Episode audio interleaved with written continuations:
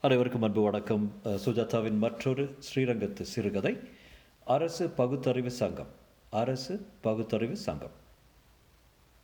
உளன் எனில் உளன் அவன் உருவம் இவ்வுருவுகள் உளன் அலன் எனில் அவன் அருவம் இவ்வுருவுகள்.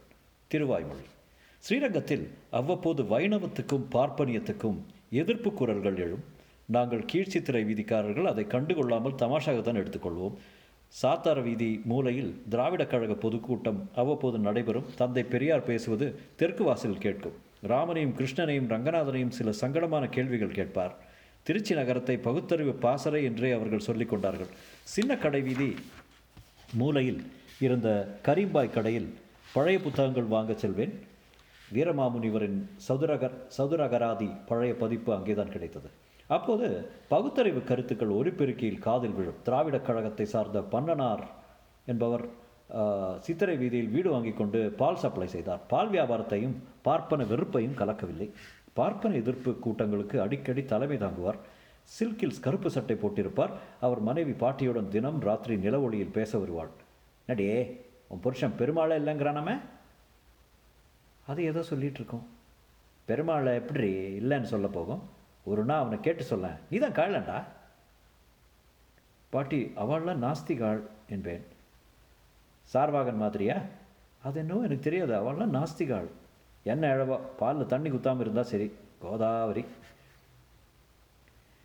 கோதையம்மா நான் எப்படினாச்சும் உனக்கு பாலில் தண்ணி விட்டு கொடுப்பேனா? கள்ளிச்சொட்டு மாதிரி கொடுக்குறேனா இல்லையா? ஆமாம் ஊத்துறச்சே அந்த பக்கம் தெரியாது கண்ணாடி மாதிரி என்று பாட்டி சொல்வாள். பண்ணனார் மாதம் மாதம் பால் பணம் வாங்க வரும்போது சில சமயம் நாளைக்கு வாயேன்ப்பா இன்னும் மணி ஆர்டர் வரல. நாளைக்கு திருச்சியில் பொதுக்கூட்டம் பாட்டியம்மா. அவசரமே இல்லை. நீங்கள் எப்போ வேணால் கொடுங்கோ. என்பதில் எந்த பிராமண வெறுப்பும் இருக்காது. பெருமாள் இல்லைன்னு சொல்கிறியாமே நீ அதெல்லாம் மீட்டிங்கில் பாட்டியம்மா எழுதி வச்சதை படிக்கிறேன். அதான் பார்த்தேன். நீ ரொம்ப சாதுவாச்சே. குடுமையெல்லாம் கத்திரிப்பியா கத்திரிப்பேனியாமே யாரை புரளி பண்ணியிருக்காங்க பாட்டியம்மா. ஒன்று சொல்கிறேன் கேட்டுக்கோ. குடுமையை அறுப்பேங்கிறது உங்கள் பாப்பர சாதி பையனே அவர் குறிப்பிட்டது அரசு பாதுகாப்பு சாரி அரசு பகுத்தறிவு பாசறையின் தலைவன் ஆவி அரசுவை. அவன் பெயர் ஆர் வரதராஜன். எனக்கு ரெண்டு மூன்று கிளாஸ் சீனியர் நேஷனல் பிஏ படித்தவன். திருச்சியில் தனியார் கம்பெனியில் ஒன்று ஆடிட்டராக வேலையில் இருந்தான். ராஜன் ஸ்கூலுக்கும் டிபிஜி கடைக்கும் நடுவே இருந்த எந்த வீடு என்று சரியாக ஞாபகம் இல்லை முன்னேற்க சரிந்து கூரை வைந்த அரிதான வீடுகளில் ஒன்று. திண்ணையும் பெருசாக இருக்கும் சுவரில் சாய்ந்து கொள்ள வட்டமாக இருக்கும் விளக்கேற்றுவதற்காக பிறைகள் இருக்கும். அரசு அழகாக இருப்பான். என்னை பார்த்தால் எப்போதும் புன்னகைப்பான்? எப்போது சங்கத்தில் சேரப்போகிற என்று கேட்பான். அந்த சங்கத்தின் பெயர் அரசு பா பகுத்தறிவு பாசறை. தைரியமாக போர்டே போட்டிருந்தான். ரங்கு கடைக்கு வருவான். அவன் பேச்சை உன்னிப்பாக கேட்டுக்கொண்டிருப்போம். மார்க்ஸ் மாஜினி ரஸ்ஸல் என்றெல்லாம் பேசுவான். சார்பாக தத்துவத்தை பற்றியும் பௌத்தத்தை பற்றியும் விஸ்தாரமாக பேசுவான். ரங்கு தான் பளிச்சென்று கேட்டான். வரது நீ என்னதான் சொல்ல வர்ற? என்ன வரதுன்னு கூப்பிடாத. ஆவி அரசு நான். ஆவி அரசா? அது என்ன புடலங்க அரசோ? நீ என்ன சொல்ல வர்ற? பெருமாள் இல்லைன்னா பெருமாள் மட்டும் இல்லைடா. சிவன் பிரம்மா கிருஷ்ண ராம யாருமே இல்லை. கடவுள் இல்லை. எல்லாமே மூட கருத்துகள். மக்கள் மனதில் பயத்தை உண்டாக்க காசு பிடுங்குற உத்திகள். அப்போ எந்த பெருமாளை தான் இருக்கிறதா ஒத்துப்புற டேய் பெருமாளே இல்லைங்கிறண்டா சும்பா. பெருமாளே இல்லையா? என்றான். என்றான் வியப்புடன். ரங்குவுக்கு அதை நினைத்து பார்க்க கூட முடியவில்லை. இல்லை பின்ன ஸ்ரீரங்கம் கோயில் ரங்கநாதர் ஏகாந்த சேவை உற்சவம் தைத்தேர் பங்குனி ரதம் குதிரை வாகனம் நித்தியப்படி திருமஞ்சனம் எல்லாம் வேஸ்டா வேஸ்ட் மட்டும் இல்லை பித்தலாட்டம். என்னடா இப்படி சொல்கிறான் வரது நீ என்ன வம்சம் தெரியுமா? உங்கள் அப்பா ஆறாவது ஐயங்கார் கேட்டால் ரொம்ப வருத்தப்படுவார். எங்கள் அப்பா ஆறாவது ஐயங்காருங்கிறது நான் அவர் கருத்தை எல்லாம் ஏற்றுக்கணும்னு எந்த ரூலு கிடக்கட்டும் போர்டு போட்டிருக்கிய பகுத்தறிவு பாசுறேன்னு என்ன ஆக்டிவிட்டி புரட்சி கருத்துக்களை மெல்ல மெல்ல நம்ம சிறுவர்களுக்கு மனசில் பதிகிறதா மாதிரி கொடுக்க போகிறேன் அவர்களுக்கு சிந்தனா சக்தி உண்டாக்கி எதையும் கேள்வி கேட்க வைக்க போகிறேன் அதுக்கு தான் பசங்களை தேடின்னு இருக்கேன். பசங்க வருவாங்கறே வராமல் பின்ன ஆளுக்கு ஒரு லேக்கா உருண்டை கொடுத்தா லால்குடிக்கு வந்துடுவானுங்க எனக்கு ஓப்பு இல்லை. பாரேன்.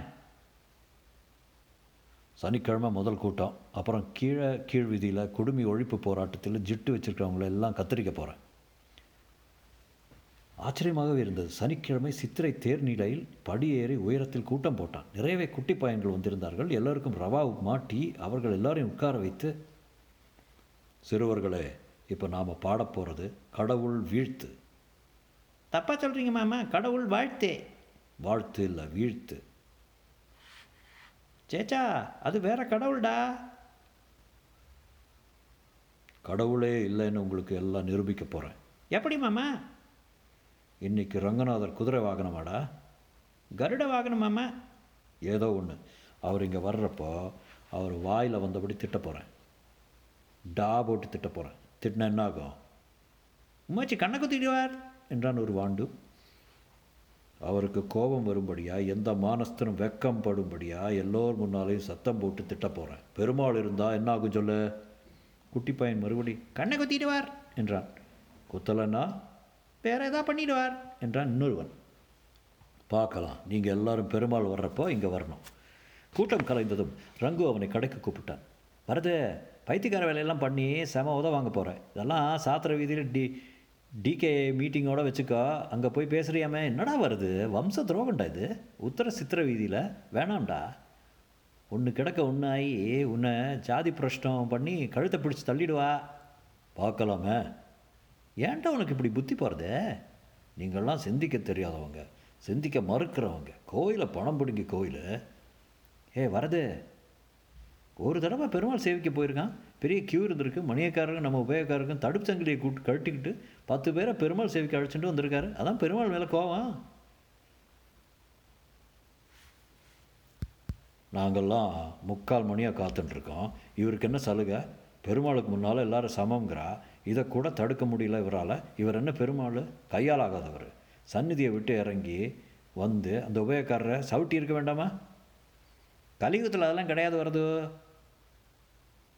திரேதா யுகத்தில் தாண்டா பெருமாள் நேரில் வருவார். மனுஷ ரூபத்தில் வரதை இப்போல்லாம் நிறுத்திட்டார். கல்கி அவதாரம் இன்னும் ஆகலை. ஏன்? ஏன்? அப்படித்தான். ஏன்னா பெருமாள் இல்லை மறுபிறவி இல்லை. வேறு என்ன தான் இருக்குது பொச்சும் புளியங்காயமா எல்லோரும் சிரிக்க. உங்களுக்கெல்லாம் விவஸ்தை கிடையாது. சிந்தனை முழுங்கி போன ஜென்மங்க. எதுக்கு ஜாக்கிரதையாக இருந்துக்கோ சேமாவை தான் போகிறேன் அரசு தன் பூநூலை பெருமாள் கருட வாகனத்தில் வீதி வலம் வரும்போது அறுத்து போட்டான். அவரை கண்டபடி திட்டினான். நீ உருப்படுவியாடா என்று டாபோட்டு திட்டினான். அதை யாரும் கவனிக்கவில்லை. மளிகைக்கடை ரங்கநாதனுக்கு வரது கொடுத்த கடனை திருப்பி தராதால் திட்டுகிறான் என்றார்கள். ஒரு முறை அவன் தந்தை ஆறாவது சங்கு கடைக்கு ஸ்டவ் திரி வாங்க வந்திருந்தார். வரது இங்கே வந்தானா? வரது இல்லை ஆவி அரசு. எதுக்கு தான் இப்படி புத்தி போகிறதோ அவனுக்கு? ஏன்பா நீங்கள்லாம் சொல்லக்கூடாதோ? அவன் கோவையை வாதாடுறது எங்களுக்கே சந்தேகம் வர்றது மாமா. ஒரு கல்யாணத்தை பண்ணி வச்சுருங்கோ மாமா. நிச்சயம் அடுத்து அதை சொல்லத்தான் வந்தேன். பொண்ணு யாரு? அம்மா மண்டபம் ரோடு வழியே புதுசாக தாத்தாச்சாரியார் காலனி இருந்திருக்க திருமஞ்சன காவேரி தாண்டி அங்கே இருக்கா. பேர் லோச்சனாவா? ஆமாம் எப்படி தெரியும்? அவள் அப்பா எனக்கு ஒன்று விட்ட மாமா உறவாக்கும் வை என்றான் ரகு. அந்த பொண்ணு நம்ம வரதுக்கு தேவதுப்படுமா ரங்கு அவள் என்ன சொல்கிறா கொடுக்குறேங்கிறா. வரது ஒரு நாஸ்திகன்னு சொல்லிட்டீங்களா? அதெல்லாம் சொல்லலை. நீ போய் சொல்லிடாத. சொல்ல வேண்டாமா? எல்லாம் கல்யாணத்துக்கு அப்புறம் சரியாக போயிடும்னு மெய்யும் ஐயங்கார் சொல்லியிருக்கார். அவர் போனதும் ரங்கு அந்த பொண்ணு எப்படிரா ரொம்ப பக்திடா.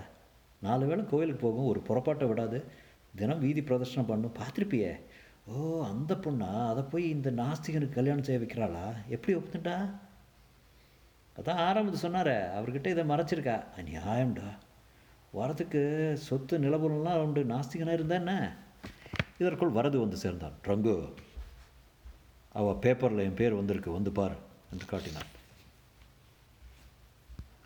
திருவரங்கத்தில் சனாதனகளின் கோட்டையில் ஒரு பகுத்தறிவு குரல். ஆவி அரசு என்பவர் தீவிரமான ஐயங்கார் பார்ப்பன இனத்தை சேர்ந்தவர் என்பது இங்கு குறிப்பிடத்தக்கது என்றெல்லாம் செய்தி போட்டு அவன் ஃபோட்டோ போட்டிருந்தது. வரத உனக்கு கல்யாணமாமே யாரா சொன்னா? உங்கள் அப்பா தான்டா. ஆமாடா. அம்மா மண்டபம் ரோட்டில் ஒரு பொண்ணு பார்த்துருக்கா. ரோசனாவோ லோசனாவோ பேர். அந்த பொண்ணு ரொம்ப பக்தி உள்ளவாடா சக்கரத்தாழ்வார் கோயிலில் தாயார் சந்நிதி எல்லாத்துக்கும் தினம் போகிறவ எல்லாத்தையும் மாத்திரலாம் ரங்கோ. எப்படி? பேசியே என்னால் யாரையும் கன்வின்ஸ் பண்ண முடியும். அதுக்கு முன்னாடி இந்த குடுமி நீக்க போராட்டம் ஒன்று பாக்கி இருக்கு. கீழே விதியில் யாரா குடுமி?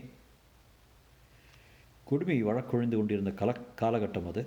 அங்கென்று இங்கென்று ஒரு காடு அது காடு வீட்டுக்கு எட்டாவது இருபத்து ஆறு வீட்டில் பப்புக்குட்டி என்பவனும் எங்கள் வீட்டில் அடுத்த வீட்டில் ஒருவன் சவுக்கார் வீட்டுக்கு நான்காவது வீட்டில் இருந்து தோரம்பருப்பு புதரை என்கிற துரைராஜனும் கட்டுக்குடுமை வைத்திருந்தார்கள். சொல்ல மறந்து விட்டேனே அந்த லோச்சனாவின் தம்பி விஜயராகவனும் வந்திருந்தான். ஒன்று ரெண்டு பேர் வடக்கு வீதியில் வைத்திருந்தார்கள். கொடுமையை அறுக்கலாம்னா அதிகம் ஆட்கள் இல்லையடா. உன் உட்பி மச்சனனே கொடுமை என்று ஒருவன் சொன்னான். அதை வெட்டினா தான் கல்யாணம். பப்புக்குட்டியையும் தயாராக இருக்க சொல்லு. எந்த நிமிஷத்துலையும் கத்திரிச்சிருவேன் என்றான் ஆவி அரசு.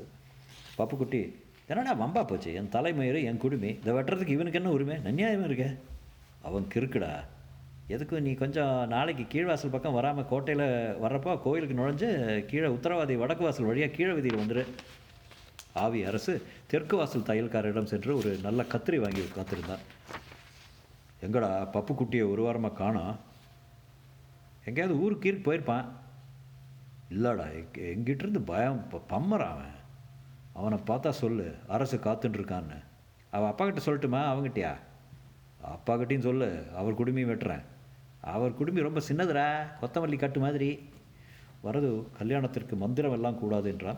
ரெஜிஸ்ட்ரார் ஆஃபீஸில் தீகா தலைவர் டிகே தலைவர்கள் முன்னிலையில் சீர்திருத்த கல்யாணம் பண்ணிக்கொள்ள வேண்டும் என்றான். ஒரு வழியாக அப்பா தாயே என்று கஞ்சி அதிகாலையில் வைதீகமும் ராகு காலத்தில் சீர்திருத்த கல்யாணமும் செய்து கொண்டான் அடிக்கடி மச்சனன் விஜயின் கட்டுக்குடுமையை பார்த்து கொண்டிருந்தான். லோச்சனா தோற்றத்தில் அவனுக்கு பொருத்தமாக இருந்தாள். அரக்கு கலர் கலர் கூரை புடவையும் மடிசார் கட்டும் அவளுக்கு பாந்தமாக இருந்தது. ஏகப்பட்ட நகை போட்டிருந்தாள். வரதுவின் கரம் பிடித்த கையில் மருதோன்றி செக்கச்சவேல் என்று பக் பத்தியிருந்தது. மூக்கில் சின்னதாக வைர மூக்குத்தி ஜடைப்பிள்ளை நாக்குத்து கட்டி சுட்டி எல்லாம் அணிந்து ஷோக்காக இருந்தாள். வரது அடிக்கடி அவளையே பார்த்து கொண்டிருந்தாள்.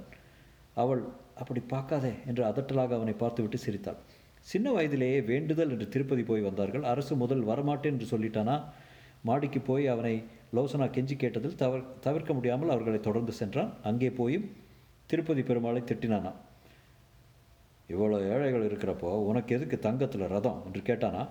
திருப்பதியிலிருந்து திரும்பியதும் அரசுவின் போராட்டம் தீவிரமாகிவிட்டது. ஒரு நாள் பப்புக்குட்டியை கடையில் வைத்து பார்த்தான். நான் பப்பு கிராப்பு திடீர்னு? இந்த பைத்தியம் ஊருக்கு போகிற வரைக்கும் மாமா கிராப்பு வச்சுக்க சொன்னார். அன்றைக்கி என்ன ஆகிடுது தெரியுமா ரங்கு? வரது ஃபோட்டோக்காரங்க கிட்ட என்னை பார்த்துட்டான். ஃபோட்டோக்காரங்களை கூப்பிட்டு பாய் கடையிலேருந்து பெருசாக காடா துணி வெட்டுற கத்திரியை எடுத்துகிட்டு வந்து இந்த க்ஷணம் கத்திரி பையனுக்கு துரத்துறான் தப்பித்தேன் பிழைச்சேன் மாடியில் ஏறி குதித்தேன் பகுத்தறிவு தினமா ஒரு குடுமையாவது வெட்டி ஆகணுமா? நான் தான் ஆப்பிட்டேனா ஆளாப்பாரு அப்புறம் என்னாச்சியா? அந்த பொண்ணு அருமையான பொண்ணுடா. லோசனா வந்து எங்கள் அம்மாக்கிட்டையும் மன்னிப்பு கேட்டது. அம்மா விடு அம்மா விடு விடுன்னுட்டா. உன் ஆம்படை என்னென்ன நினச்சிட்டு இருக்கான் திரு திருசவனெல்லாம் திருச்சியில் வச்சுக்க சொல்லு. இல்லை உங்காத்தில் வச்சுக்கோ. அடுத்த தடவை போலீஸ் ஸ்டேஷனில் பிராது கொடுத்து கையில் விலங்க மாட்டி ஊர்கோலமாக அழைச்சிட்டு போவான்னு சொல்லு. எங்காத்துக்காரர் உனக்கு தெரியாது. பார்த்தா சாதுவாக இருப்பாருன்னு சொல்லு. பாஞ்சா புலி. மன்னிச்சுக்கோங்க மாமி. இனிமேல் இந்த மாதிரி நடக்காது. ஏண்டி உன் ஆம்படை எனக்கு இப்படி புத்தி போடுறது? என்ன பண்ணுறது மாமி? கல்யாணத்துக்கு அப்போ கூட அவாத்தில் யாரும் இவர் இப்படிப்பட்டவர்னு சொல்லவே இல்லை. ஏமாத்தி கல்யாணம் பண்ணிட்டாளா? சக்கரை தாழ்வாருக்கு வேண்டிக்கோ. நாற்பத்தெட்டு நாளைக்கு எலுமிச்சம்பழம் முடியல நெய் விளக்கு ஏற்றிட்டு போ. புத்தியை கொடுப்பார். பார்க்கலாம் மாமி. மற்றபடி அப்படி மற்றபடி நான் தான் வச்சுட்டு இருக்கார். பராசக்தி ஓரிரவு வேலைக்காரி சினிமாவுக்கு கூட்டிகிட்டு போகிறார் லாலா கடையில் அல்வா வாங்கி தரார். தவறாமல் கனகாம்பரம் கதம்பம் முல்லைப்பூ பிச்சிப்பூ எல்லாம் வாங்கிட்டு வர்றார். அது என்னமோ குடுமையை கண்டால் மட்டும் ஆவேசம் வந்துடுறது. கத்திரிக்கோலை தூக்குறார். எல்லாம் சரியாக போயிடும். உங்கள் அத்தக்கார உங்கள் ஆத்துக்காரர் என்ன நட்சத்திரம்? உத்திரட்டாதி. இப்படி தான் படுத்தோம். பங்குனிக்குள்ளே சரியாயிடும். பங்குனி வரைக்குமா? ம் ஏன்? வர வர ஜாஸ்தியாண்டு வர்றது. அடுத்த தடவை வடகரைக்காரர் மொட்டை பாட்டிகளுக்கெல்லாம் பட்டுப்புடவை கட்டி சொல்ல போகிறாளாம் இது எங்கே கொண்டு விடுமோ? பயமாக இருக்குது சக்கரத்தாழ்வர் கோபத்தை கிளப்பாமல் இருக்க சொல்லு. பூமியே தாங்காது. பூசுனாப்பில் இருக்க. மூஞ்சி உண்டாயிருக்கியா? ஆமாம் மம்மி. எத்தனை மாதம் நாலு. இரண்ய கசிபுக்கு பிரகலாதம் பிறந்தாப்புல உனக்கு ஒரு பிள்ளை பிறந்து அப்பனை திருத்தட்டும். ஒரு நட ஆற்றுல மிருத்யாஞ்சு ஹோமமும் சுதர்சன ஹோமமும் பண்ணிடும் ஐயோ என்ன பலி போட்டுருவார். அமாவாசைக்கு அப்பாவுக்கு தோப்பனருக்கு தர்ப்பணம் பண்ணி வைக்க வர வாத்தியார் சுவாமிகளை எல்லாம் விரட்டுறார். வரது சிந்தனையாளர்கள் மாநாட்டுக்கு சென்னைக்கு போயிருந்தபோது அவனுக்கு ஒரு அழகான ஆண் குழந்தை பிறந்தது. அதற்கு லோச்சனாவின் அப்பா கோவிந்தராஜன் என்று பெயர் வைக்க விரும்பினார். வரது அதற்கு இயங்காமல் இங்கர்சால் என்று வைக்க வேண்டும் என்றான் கடைசியில் லோச்சனை அடித்து சொல்லிவிட்டாள். பரத்வாஜன் என்ற பெயர் வைத்து பத்தாச்சி என்று கூப்பிட்டார்கள். குழந்தை அவளை கொண்டிருந்தது. குளிக்கப் போகும்போது வரது கையில் கொடுத்தால் சொல்லு அப்பா மாதிரி சொல்லு. கடவுள் இல்லை கடவுள் இல்லை. பத்தாச்சி கிக்கா என்றது.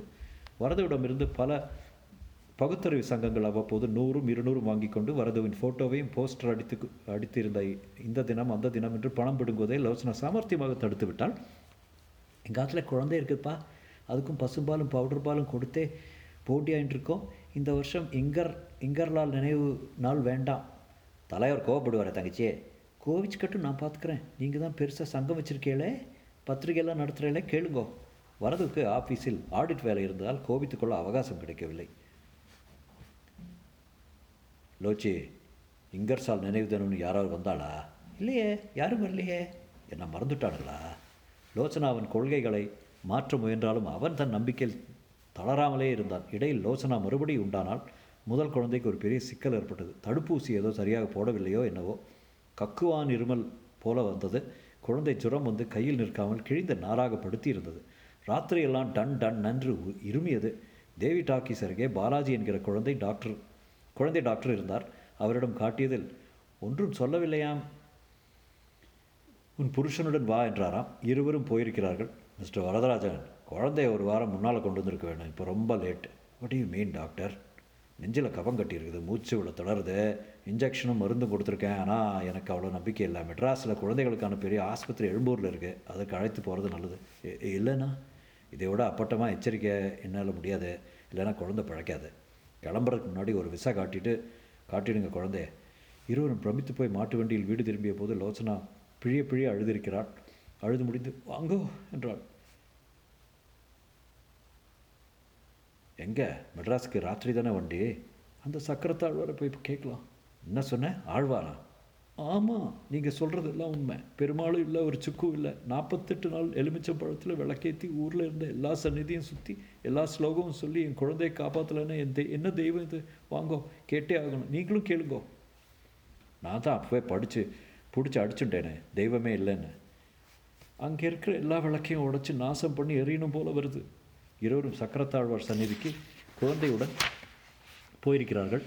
அவள் படி அருகில் குழந்தையை வைத்துவிட்டு பாரு என் குழந்தைய உன்னால் காப்பாற்ற முடியல. பாரு நீயே பாரு. என்ன தெய்வம் நீ? என்று அழுதிருக்கிறாள் பரது அவளை அணைத்து கொண்டு லோச்சனா வா போகலாம் இதனால் ஒரு பிரயோஜனம் இல்லை. டுட்டிக்கோரனில் மெட்ராஸ் போக ஒரு டிக்கெட் ஏற்பாடு பண்ணியிருக்கேன். கிளம்புவதற்கு முன் அதற்கான பலமும் தெம்பும் குழந்தையிடம் இருக்கிறதா என்று பார்க்க டாக்டரிடம் எடுத்து சென்றார்கள். அவர் பரிசோதித்து பார்த்துவிட்டு உதட்டை பிதுக்கி போக வேண்டி தேவையில்லை. என்றார். குழந்தை தூங்குகிறதா? பிராணன் போயிட்டதா என்று தெரியாமல் சன்னமாக மூச்சு விட்டு கொண்டிருந்தது. டாக்டர் இருவரையும் தனியாக அழைத்தார். என்ன கொடுத்தீங்க எதுக்கு? புதுசாக எதுவும் கொடுக்கல. என்னவோ செய்திருக்கீங்க. சக்கரத்தாழ்வார் சந்நிதிக்கு எடுத்துட்டு போய் படியில் வச்சு இந்த மாதிரி செய்தது நியாயமா நியாயமா? என்று கேட்டால் உணர்ச்சி வசப்பட்டுட்டா. இதெல்லாம் தேவையில்லைன்னு சொல்லி சொல்லி பார்த்தா இவன் கோபம் தனியலை பாலாஜி டாக்டர் குழந்தைக்கு ஜுரம் இறங்கியிருக்கு. லங் கிளியராக இருக்கு பல் சீராயிடுச்சு என்றார்.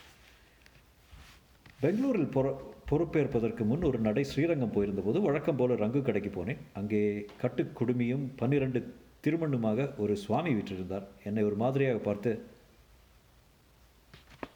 சௌக்கியமா? என்றார். நான் பவ்யமாக அடியன் ரங்கராஜன் சுவாமி திருநாமம் என்னவோ? ரங்கு அட்டகாசமாக சிரித்து டேய் இது வரதுடா இது? அட வரதுவா? என்னாச்சு உனக்கு? பகுத்தறிவு குடுமி கழகம் எல்லாம்? அதெல்லாம் ஞாபகப்படுத்தாத. ரங்கு ஸ்ரீபாஷ்யத்தில் ஒரு சூத்திரத்துக்கு எம்பெருமனார் வியாக்கியானம் பாரு. நாற்பது பக்கம். நான் அவனை வியப்புடன் பார்த்தேன். வரது உன் உன் நாஸ்திக வாதமெல்லாம்? புறப்பாடாக இருக்கும் அப்புறம் சந்திக்கலாம்.